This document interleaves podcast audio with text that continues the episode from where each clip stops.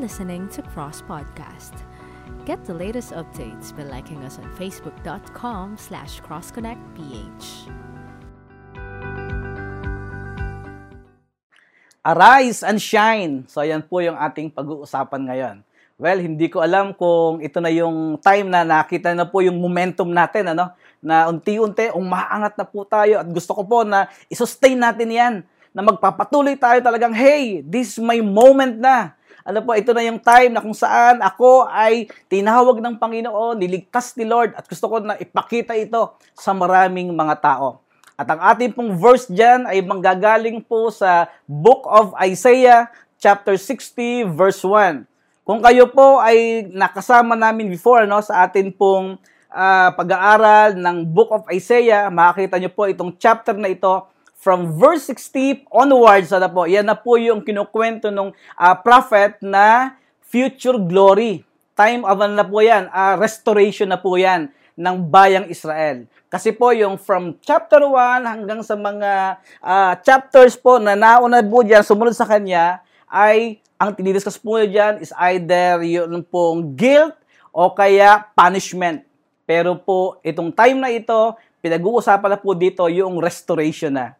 Kaya ganyan lang naman po ang pinaka-outline ng mga prophets, ng book of prophets. Kung kayo po magbabasa ng Bible, konting background po para at least may idea po kayo. Pag binasa nyo po yung mga book of prophets sa Old Testament, tatlong bagay lang po yung pinag-uusapan yan is either guilt, kasi po sila ay nagkakasala, gumagawa ng kalokohan sa Panginoon, kaya ginigilty po sila ng Panginoon. And of course, based on their uh, sin, there is a corresponding uh, punishment po lagi yan. Kaya sila po pinaparusahan. Pero ang good news kay Lord, after po no, nire-restore uli sila.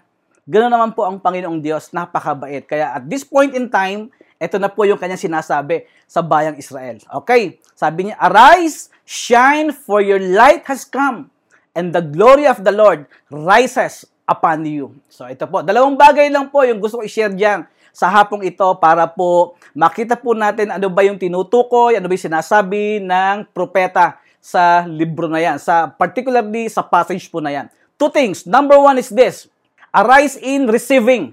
Unang-una po ay yung pagtanggap nila sa liwanag na nagmumula sa Panginoon. Alam naman natin, ang ibig sabihin lang po ng liwanag is either freedom, is either hope, or future. Pag po narinig yung word na light, ano po, ay may nakikitang liwanag. Sabihin, may pag-asa, may kalayaan, o kaya ay merong hinaharap. Ganyan lang naman po ang ibig sabihin ng light. Kaya ito, sabi niya, tanggapin natin, sabi niya, arise and shine, for the Lord has come upon you. Ang ganda po ng binabanggit, ano? At ito rin po yung mensahe din ng, ng New Testament. Ito rin po yung sinasabi ng mga uh, apostles ni Jesus. Sabi po ni John, 1 John chapter 1, ito rin po sabi niya, This is the message we have heard from Him and declare to you. God is light. In Him, there is no darkness at all. See? Yan na po yung binabanggit nila dyan. Ano? And if we claim to have fellowship with Him and yet walk in the darkness, we lie and do not live out the truth. Okay, verse 7, tingnan niyo po itong verse na ito. But if we walk in the light, as He is in the light, we have fellowship with one another, and the blood of Jesus, His Son, purifies us from all sin. And verse 8, if we claim to be without sin, we deceive ourselves, and the truth is not in us. And verse 9, if we confess our sins, He is faithful and just, and will forgive us our sins and purify us from all unrighteousness. See? Tingnan niyo po ah, parehong pareho ng mensahe. Dito lang clear na po ni uh, John kung ano ba yung sinasabi ng Panginoon na dumating na liwanag sa pagkasilod ay pagliliwanagin niya yung buhay natin. At alam naman natin na sa pinaka simpleng paliwanag po, masarap yung nabubuhay sa liwanag. Amen? So, tingnan niyo po yung mga background niyo sa likod. Karamihan po sa inyo, may mga Christmas lights na. Amen ba? O, kaway naman yung mga naka-Christmas lights na. Yan po ang binabanggit ko kasi po, simbolo po kaya ng pag-asa. Amen? Na ang Pasko ay tuloy na tuloy, sabi ni Mother Teresa kanina. Amen? So, ayan po, hindi ba? Ang sarap, pwede po ba? Alam niyo po, pag pinag-usapan yung life, nagbibigay po sa atin ng pag-asa yan. Kaya lang, yung kadiliman, eh, laging negative. Ano po? Dalawang bagay po yung gusto kong bigyan ng konting emphasis dito. The value of receiving the light. Number one is this. It helps you avoid danger. So, iyan po ang unang-unang binavalue talaga, binibigyan ng emphasis ng liwanag para ano po, tulungan tayo na mailayo saan? Sa kapahamakan. Kasi alam naman natin, di po ba, ito po yung binabanggit ni Juan. Si Lord ang light ng mundong ito. Kaya nga binabanggit po niya, ang taong lumalakad sa liwanag ng Panginoong Jesus ay ano po, hindi madadapa, hindi maliligaw, hindi mapapahamak. Amen po ba ron? So napaka-importante po. Kaya di po ba, uh, pansinin nyo, ang ating gobyerno ay talagang busy-busy sa pagpapailaw sa mga lugar na madidilim. Kasi alam nilang ganun ka-importante dahil ang prone po sa aksidente. Kapag po madilim ang lugar, ang isang daan, ano po, kaya napakahalaga po. Ako po ay noong nakaraan, uh, kamunting na po ako mabiktima niya na ang dilim-dilim po. Naikwento ko na po sa inyo noong nakaraan yan, na pagbaba ko ng Skyway dyan sa Buendia, ang dilim, pamaya-maya po, meron ng hum- uh, nasa harapan ko ng motor, kamunti ko ng masalpok. Sabi ko, bihira namang motor ito, idadamay pa ako sa, sa, sa gastos. Yung ba, eh kung nabalian niyo, nabangga ko yon o kaya naputulan ng paa, de konsensya mo habang buhay. So ganun po. Pero kung maliwanag siguro, tingin ko baka uh, napansin ko siya sa, sa gilid ko. Tingnan niyo po ano, ganun po tayo ini-spare ng Panginoon sa mga danger ng buhay. Kaya nga ibinigay niya si Jesus bilang ilaw ng ating pong mga ng sangkatauhan para ang mga tao ano po mabuhay sa liwanag, mabuhay sa tama Mailayo tayo sa kasalanan. Mailayo tayo sa mga problema mabigat. Actually, Solomon po, nag-warning po dyan ha, sa kanyang mga audience. Sa Proverbs uh, ah, 14 verse 12, sabi niya, There is a way that, that appears to be right, but in the end, it leads to what? Death. Grabe po yan. Yung verse na yan, winawarningan na po yan ni Solomon, yung kanyang mga readers, yung kanyang mga audience, na meron parang isang daan na parang matuwid. Sabi niya, parang tama pero yung ending kapahamakan, pag hindi po maliwanag yung ating pananaw sa buhay, baka yung ating tinetake na mga lugar, ayan na po, akala natin, akala mo lang, akala mo lang tama, pero mali pala. Diba? Parang pelikula yata yan, di ba? Importante na tayo po ay mailayo ng Panginoon sa mga bagay na magbibigay sa atin ng countless regrets. Ayaw po ni Lord yan. Kaya po ang Israel, lagi niyang inaakay sa liwanag. Actually po, ang Israel po, nung sila po ay lumabas mula sa Egypt, papunta ng promised land, ano ang binigay ni Lord? Pillar of fire sa gabi. Di po ba? Kasi alam ng Panginoon na itong mga taong ito na maglalakbay papunta doon sa promised land, pag walang ilaw, mamumroblema. Ganon din po ang Diyos sa atin sa panahon natin. Mamumroblema po tayo sa buhay pag walang ilaw ang ating daraanan. Kaya kinakailangan si Jesus kung babasahin niyo po yung John chapter 1, basahin lang po mamaya sa inyong mga tahanan, makita niyo po kung paano pong nagbigay ng emphasis si Juan patungkol kay Jesus na ilaw ng buhay na isang tao. Minsan po sa aking buhay nangyari din yan. Maaring uh, ano, ako po ay uh, hindi pa tumatanggap kay Jesus, madilim din yung buhay ko. Talaga po kung ano ni pagagawa ko sa buhay, tingin ko tama naman, pero ang ending pala kapahamakan. Malamang kayo din po ganoon. Nung tayo po ay hindi pa tumatanggap kay Jesus. Maaring ko ano yung ginagawa mo kasi feeling mo tama naman. Pakiramdam ko tama. Uh, wala man ako naaping kapwa pero ang ending pala nito kapahamakan. Kaya importante po na tayo po ay tumanggap sa ilaw na galing sa Diyos. Wala iba kundi kay Jesus. Kasi po, siya po ang mag spare sa atin sa kapahamakan. That's the first value of light. Number two value is this. Aside from helping us to avoid danger, it helps you to reach what you are after. Well, ang sarap po yan, di ba?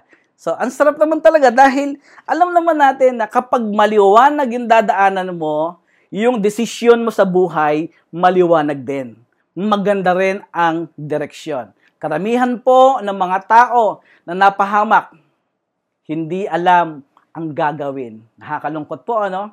Ang daming mga tao na until now, hindi alam yung purpose ng kanilang buhay. Hindi alam kung ano ang direksyon ng kanilang buhay. Naalala niyo ba yung sinabi ko noon na from age 1 to 20, yan po yung age of learning.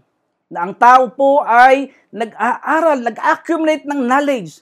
At the age of 21 to 40, yan po yung age of working. So ang tao po nagtatrabaho na. Dahil, o kaya kung ngayon, dahil nagdagdag po ng dalawang taon ng senior high, so 22. Kasi before tayo po, gumraduate ng college. Ako po, gumraduate ako ng college at the age of 20. Kasi 16 ako nag-college. Ano po? So, ngayon po, 22 na. So, pagpalagay na natin, at least andun pa rin sa bracket na yon. From 20, 20 to 40, yan po yung age of working. Of course, from 41 to 60, aba, ang tawag po nila dyan ay age of, ano po, perfecting na. Alam mo na kung saan yung direction ng buhay mo. Kasi po, pag tayo po nawalan ng trabaho, mahirap na mag-apply. Yang panahon na yan. Dahil ang dami nating makakalaban ng mga bata. Karamihan po kukuha ng kumpanya, mga bata na. Unless na ikaw ay kakaiba. Ikaw ay merong matinding bala para hindi ka matanggihan ng kumpanya. Pero sa karamihan po, yan po yung time ng exacting. Alam na natin kung ano yung direksyon ng ating buhay. Kasi at the age of 60, good news, sa mga 60 years old to 65, pwede na kayong lumabas. Uy, Masaya ba kayo? Parang malungkot yata kayo. Ha? Parang ayaw niya lumabas ng bahay. Hindi, pastor. Matipid kasi pag-asa bahay lang. Well, ito po, at the age of 60, onwards, ang tawag po dyan, ano, kung yun pong from 10 to 20 is age of learning, kung yung pong 21 to 40 is age of working, yung 41 up to 60 is what? Uh, age of exacting. Nakita mo na, working ka pa rin dyan, pero alam mo na yung direction ng buhay mo. Kung diyan ka na ba magre-retire, diyan ka na ba magfo-focus ng buong buhay mo, yan na ba pagbubuso ng panahon, And after 60 to 61, retire na po tayo nun. Yan na po yung age of what? Exiting na. Ay, wag naman, pastor. mag exit na ba ako? Hindi, medyo nagre-relax ka na. Amen? Ayan, na-enjoy mo na yung fruit of your labor. Amen? Kasi nagpe-pension ka na ng mga... Okay ba sa inyo? Mga 50 mil ang pension buwan-buwan. O, up po yung mga gustong mag-pension ng 50 mil. 50,000 pension a month. Okay na ba yan? Parang sabi ni Mother Risa, maliit pastor. Ah. Hindi ako makakagala niyan. Parang sabi ni Greg, pastor, parang maliit. Mas maganda, dagdagan mo naman. Higher, higher. Mga 70. Well, pwede na siguro yan. Para sa Cielo. Ang pangalan niya, Donya Cielo. Okay, okay. Bagay na bagay naman. Okay, tingnan niyo po ah. Ang sarap isipin, ano po? Kaya importante na itong time na ito, yung liwanag ng Panginoon dapat nasa atin eh. Kasi tutulungan tayo niyan para abutin natin yung ating mga pangarap ng maayos. Maabot natin siya ng merong direction sa buhay. Ibang-iba po pag maliwanag yung ating daan. Awit 119 verse 105. Your word is a lamp unto my feet and a light unto my path. Ang ganda pong isipin yan na tayo pala ang salita ng Panginoon ay liwanag sa ating dadaanan at ilaw sa bawat kalsada na atin pong pupuntahan. Yan po ang gusto ng Panginoon. Makita po ng bawat sa pusa atin na abot natin yung ating pangarap with satisfaction and fulfillment. Amen po ba ron? So, thumbs up po yung mga tingin niya, Pastor, maaabot ko yan. Kasi maliwanag na maliwanag ang daan na ipinapakita sa akin ng Panginoon. Hindi niya ako hinahayaang mabarkada sa mga mali kasi any moment na tayo po nabarkada sa maling tao, sayang yung pangarap, yung magandang future na inihanda sa atin ng Panginoon po. Pwedeng masira, mapigilan dahil sa mga bagay na iyan.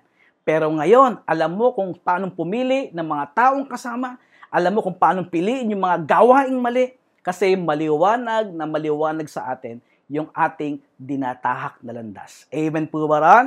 So number one, ano po yung ating value ng light? It will help us to avoid danger. And number two, it will help you to reach what you are after. Amen. Okay, that's number one, arise in receiving. Ganyan lang naman po, ka-generous ang Panginoon sa atin.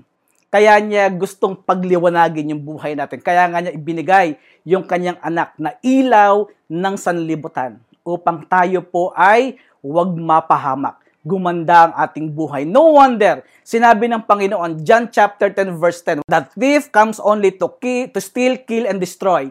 But I came that you might have life and have it more abundantly. So, ganun po kataas yung confidence ng Panginoon na sabi niya, naparito ako upang bigyan kayo ng buhay na ganap at kasiyasiya. Kasi nga po, liwanag siya. Pag maliwanag ang ating isipan, maliwanag yung ating pananaw sa buhay, tingin ko, napakaganda ng ating magiging future. Amen po ba? And that is number one. Arise from receiving. So number two, arise in radiating. Sabi nung verse, ano, ang ganda po ng pagkakasabi nung verse, chapter 60 verse 1 kanina. So number one is, arise, shine, for your light has come. And the other one is, and the glory of the Lord rises upon you. Yun po yung maganda ron. At ito, oh, yung kalwalhatian ng Panginoon, mananahan naman sa atin at lalabas yan sa ating buhay. Bakit ito sinabing arise in radiating the light? Bakit po? Kasi merong magandang sinasabi po, ito, yung verse na ito, si Paul, gustong gusto po niya na tayo po ay mabuhay na ano po, na nagliliwanag yung ating pananaw sa buhay. Nagliliwanag po yung ating mga mismong sarili. Di ba? Ganun naman talaga yon Pag ikaw ay natapat sa ring light mo, nag-glow ka. O, sino po yung mga naka-ring light ngayon? Yan. Yung mga makintab yung mukha-mukha dyan. Ano po. Yun naman talaga, yun naman yung purpose po nun, di ba? Paliwanagin yung ating mga mukha. Eh. Ako po ay hindi naka-ring light. Naka-spotlight po ako ngayon. Kasi yung aking tech dito, eh, marami siyang iniisip lagi na, Tay, ito maganda, mag-makeup ka tayo, para medyo nag-glow ng konti yung mukha mo. Wow, sabi ko, naka-makeup pa. Sabi ko, eh, how about lipstick? Ay, hindi pala yun. hindi pa mo pwede mag-lipstick. Ano? Okay ba kung si Pastor nakita naka-lipstick? si pastor naka-lipstick. Hindi, wag naman, wag naman. Ito po, ganun, ganun talaga. Pag ikaw po ay naharap sa liwanag, nagliliwanag ka rin eh. Much more. Kung ang liwanag na yan nasa buhay mo, malamang po, nag-glow tayo. Di ba? Lumalabas, nag-radiate yung liwanag na gusto ng Panginoon. Value of radiating your life. Number one is, God expects us to be His model. Yun naman po talaga yun eh tayo po pinagliwanag ng Panginoon. At ang gusto po niya sa atin, itong taong pinagliwanag ko, gusto ko maging modelo yan. Kasi madilim po yung mundo natin eh. Oh, look at this verse. Tingnan niyo po ito ha. Philippians chapter 2 verse 14 to 16. Do everything without what? Grumbling or arguing. Mamaya po, explain ko po yan. Verse 14, so that you may become blameless and pure, children of God without fault in a warped and crooked generation. Then you will shine among them like stars in the sky. And verse 16, as you hold firmly to the word of life, and then I will be able to boast on the day of Christ that I did not run or labor in vain look at uh, uh, Paul's word sa Philippians. Bakit ko po sinabi na ito ang si Lord inexpect tayo na maging modelo? Kasi ito naman talaga yon sa panahon po ngayon.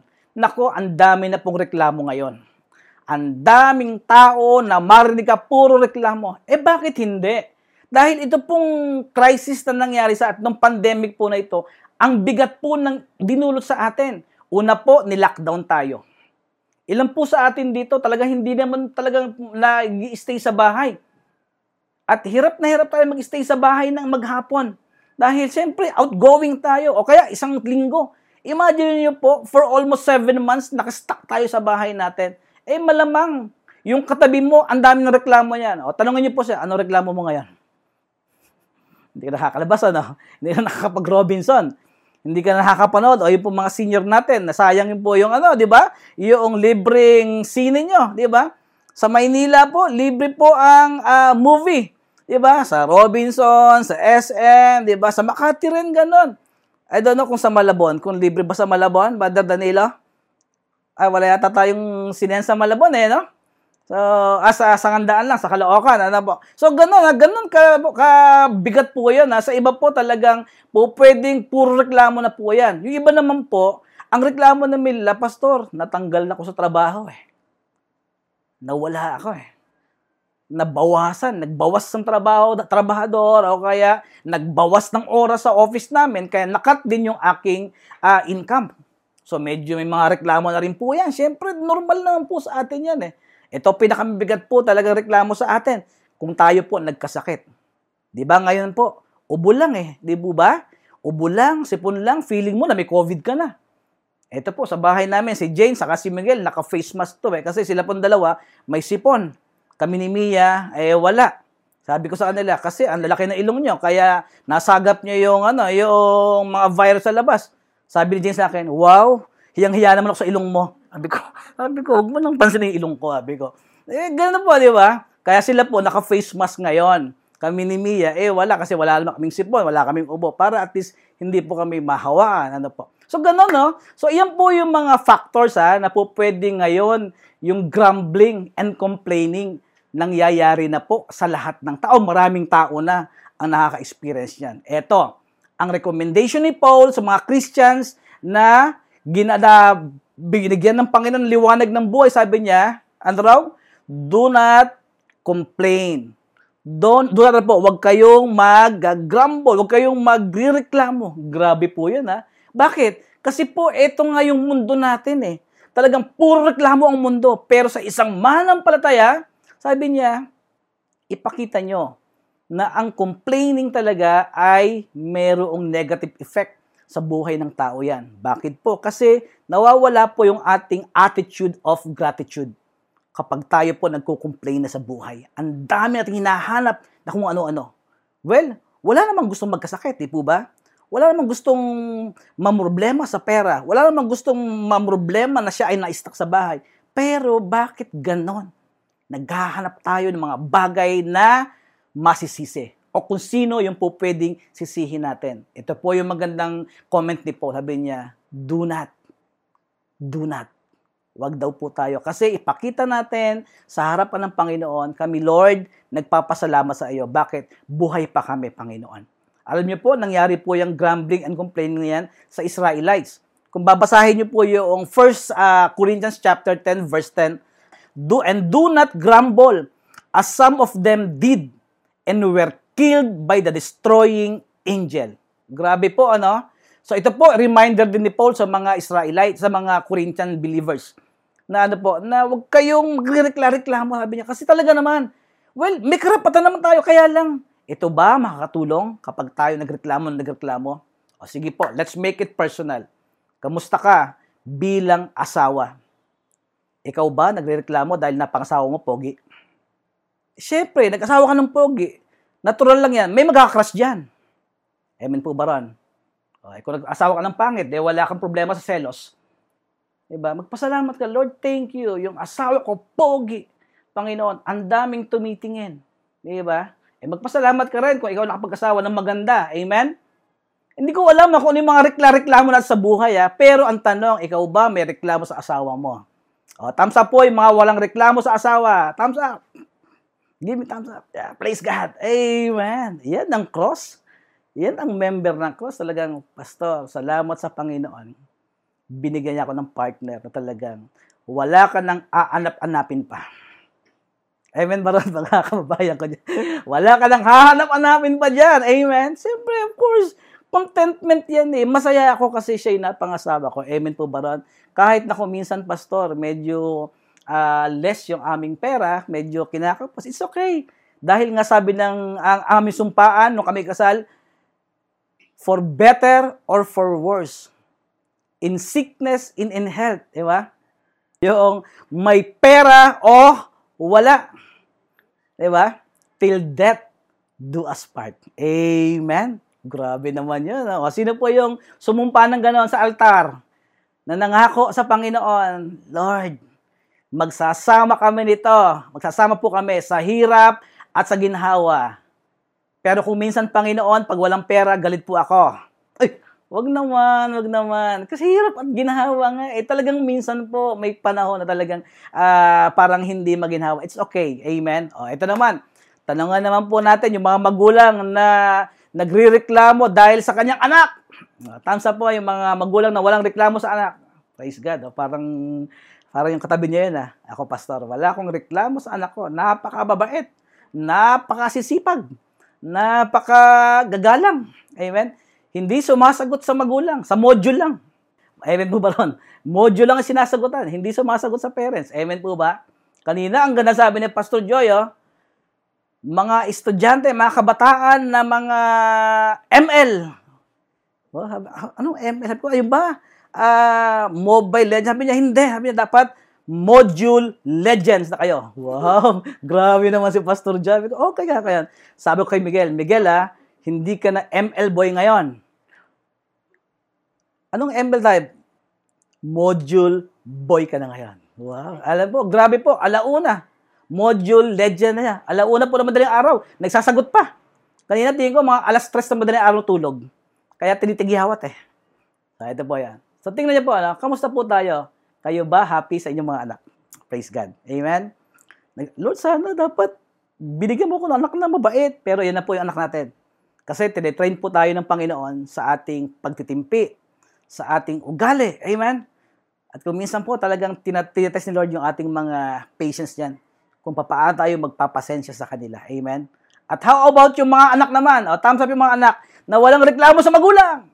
Tor, ang bait-bait ng nanay ko, anak ko, walang sermon. Hindi nagse-sermon. Grabe. Puro mensahe lang. Ano ba, di sermon and message. Puro grabe. So, hindi ko alam ha, kung kayo po ay ganito rin. So, kasi po, issue po talaga yan ng grumbling eh. No? Po, pag po, tinamaan tayo ng reklamo, ng complaint, patay na. O, ito na po. How about sa your, to your work? Sa mga working po dyan. Kamusta po yung mga working people natin? Thumbs up nga po yung mga walang reklamo. Parang wala yatang nata-thumbs up. Parang, parang gusto niya thumbs down ha. Thumbs up lang, guys. Amen.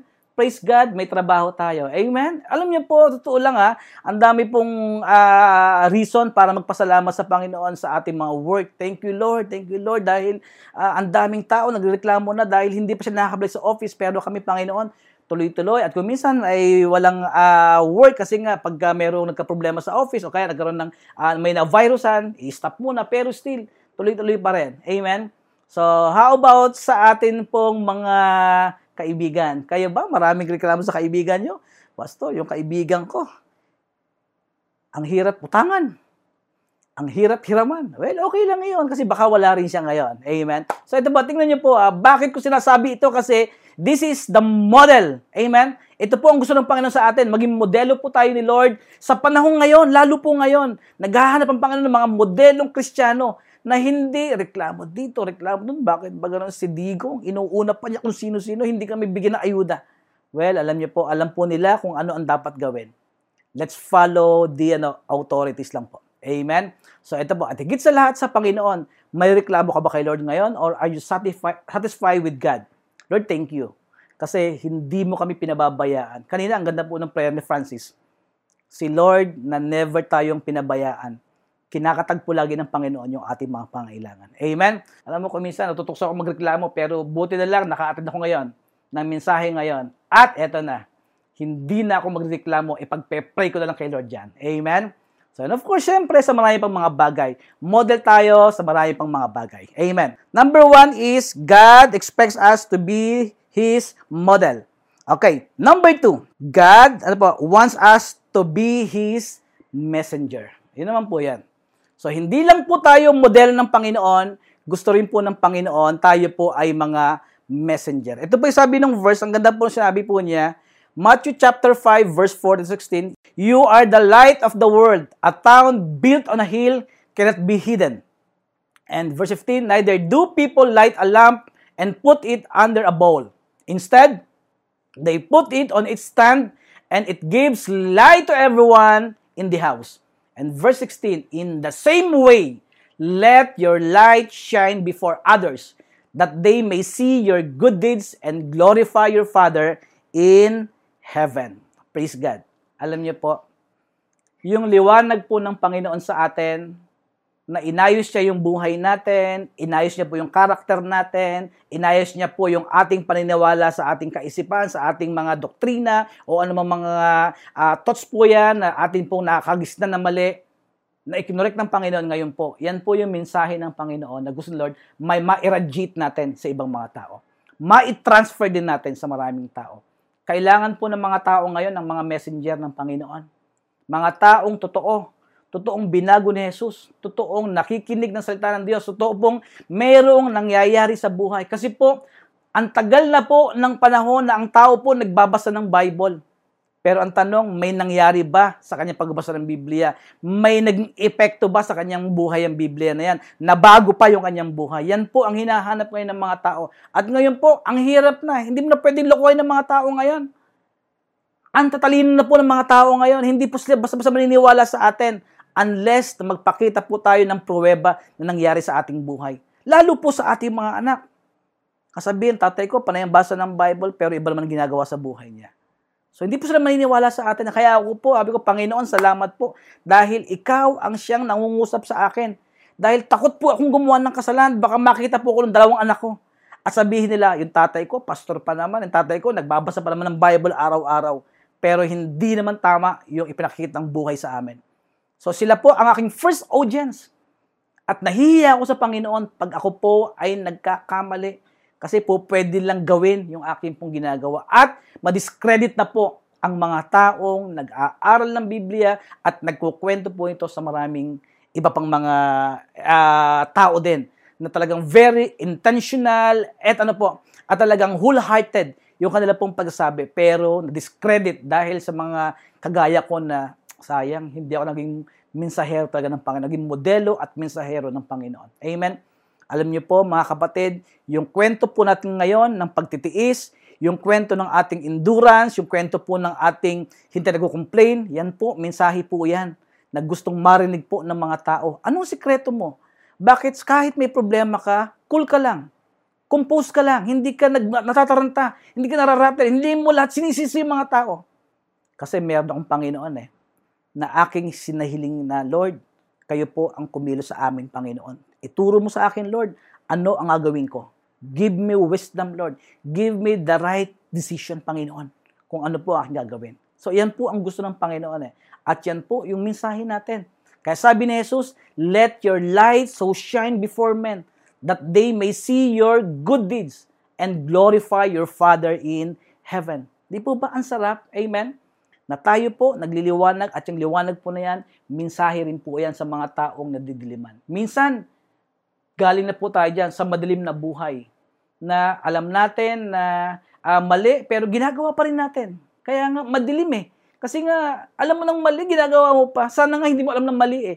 Pero ginagawa pa din. Kaya ito po ngayon, pinagliwanag ng Panginoon ang ating kaisipan at yung mga bagay na mali, inayos ng Panginoon. Example po dyan, ito pong lockdown. Ang dami pong tao na pigilan sa pag-inom ng alak.